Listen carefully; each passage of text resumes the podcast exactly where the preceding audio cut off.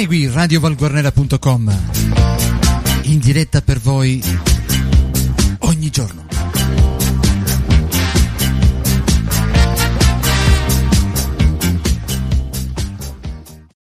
Amiche ed amici di Radio Valguarnera e valguarnera.com, una buona giornata da Arcangelo Santa Maria e benvenuti alla rassegna stampa di venerdì 2 ottobre. Rassegna stampa che come sempre va in onda grazie all'edicola tabaccheria di Luigi Alberti che a Valguarnera si trova in via Garibaldi 98.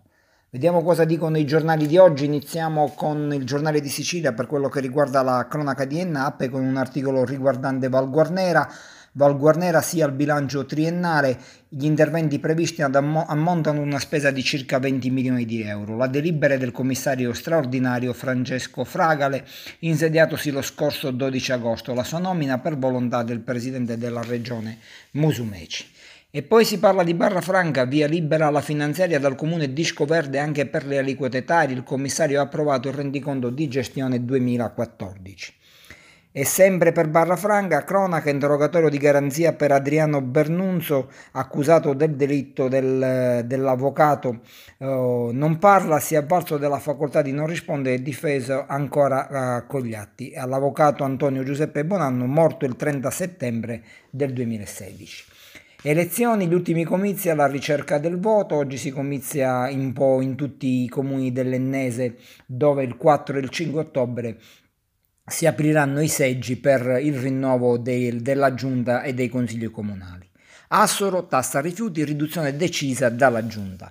E passiamo al quotidiano La Sicilia che apre con un articolo riguardante il turismo. Turismo, tre appuntamenti in 20 giorni consentono di ottenere il pienone nei B&B. Facciamo tesoro delle centralità con il Giro d'Italia, il Museo del Mito e la Coppa Florio, boom di presenze, Federalberghi si dice soddisfatta.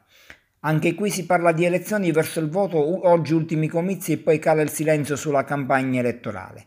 E Università Dunarea, la facoltà di medicina della Core, Dunarea record iscritti alla facoltà di medicina, 120 studenti iniziano il corso di romeno a distanza. E poi infrastrutture, incontrata Venova nell'ex macello, si parla della città capoluogo, Enna aperta la nuova area sportiva per calcio, volley e basket. È un avvertimento agli anziani in un articolo Anziani attenzione alle truffe dei falsi operai di luce e gas. E passiamo a Leonforte, dura protesta dei genitori dell'Istituto Alighieri contro le mancate risposte della preside, non mandiamo più i nostri figli a scuola, non abbiamo interlocuzioni anche sul caso di positività al Covid-19. Piazza Armerina, rischio crolli nell'area Teatini, deve essere messa in sicurezza. L'antico Borgo San Giovanni chiede interventi immediati e l'apertura di un tratto della strada. Ormai da oltre un anno la zona è transennata anche, vers- anche verso la piazza Martiri d'Ungheria. E sempre Piazza Armerina, Giulia Falcilla accende il lode alla motorità, sarà insignita del titolo di alfiere del lavoro. La cerimonia si terrà al Quirinale e non mi aspettavo questo riconoscimento. Protesta Leonforte per le code agli uffici postali, poste, code pericolose, uffici aperti di pomeriggio. La Leonforte è la richiesta dell'associazione Falcone Borsellino. Andiamo alla zona nord della provincia, apriamo con Nicosia, mancano i loculi, si ritorna a chiedere cappelle private. A Nicosia affidati i lavori per realizzare 71 sepolture, ma non basteranno, servono almeno 4 anni per realizzare le prime sepolture nell'area nuova del cimitero. E sempre Nicosia, a scuola il comune chiede 11 milioni per l'adeguamento a norme sismiche. Troina, comune di Troina, la biblioteca sarà intitolata ai fratelli Pettinato. E si ritorna a Piazza Armenia, dialogo interreligioso e rispetto per la natura. Piazza Armenia, domani la manifestazione si terrà nel bosco oh, comunale. Centuripe, emergenza Covid, alunna positiva in quarantena, tutta la classe dell'alberghiero. E poi Enna, eh, intervento della CGL sul eh, comune di Enna, contestato il mancato pagamento della produttività ai dipendenti.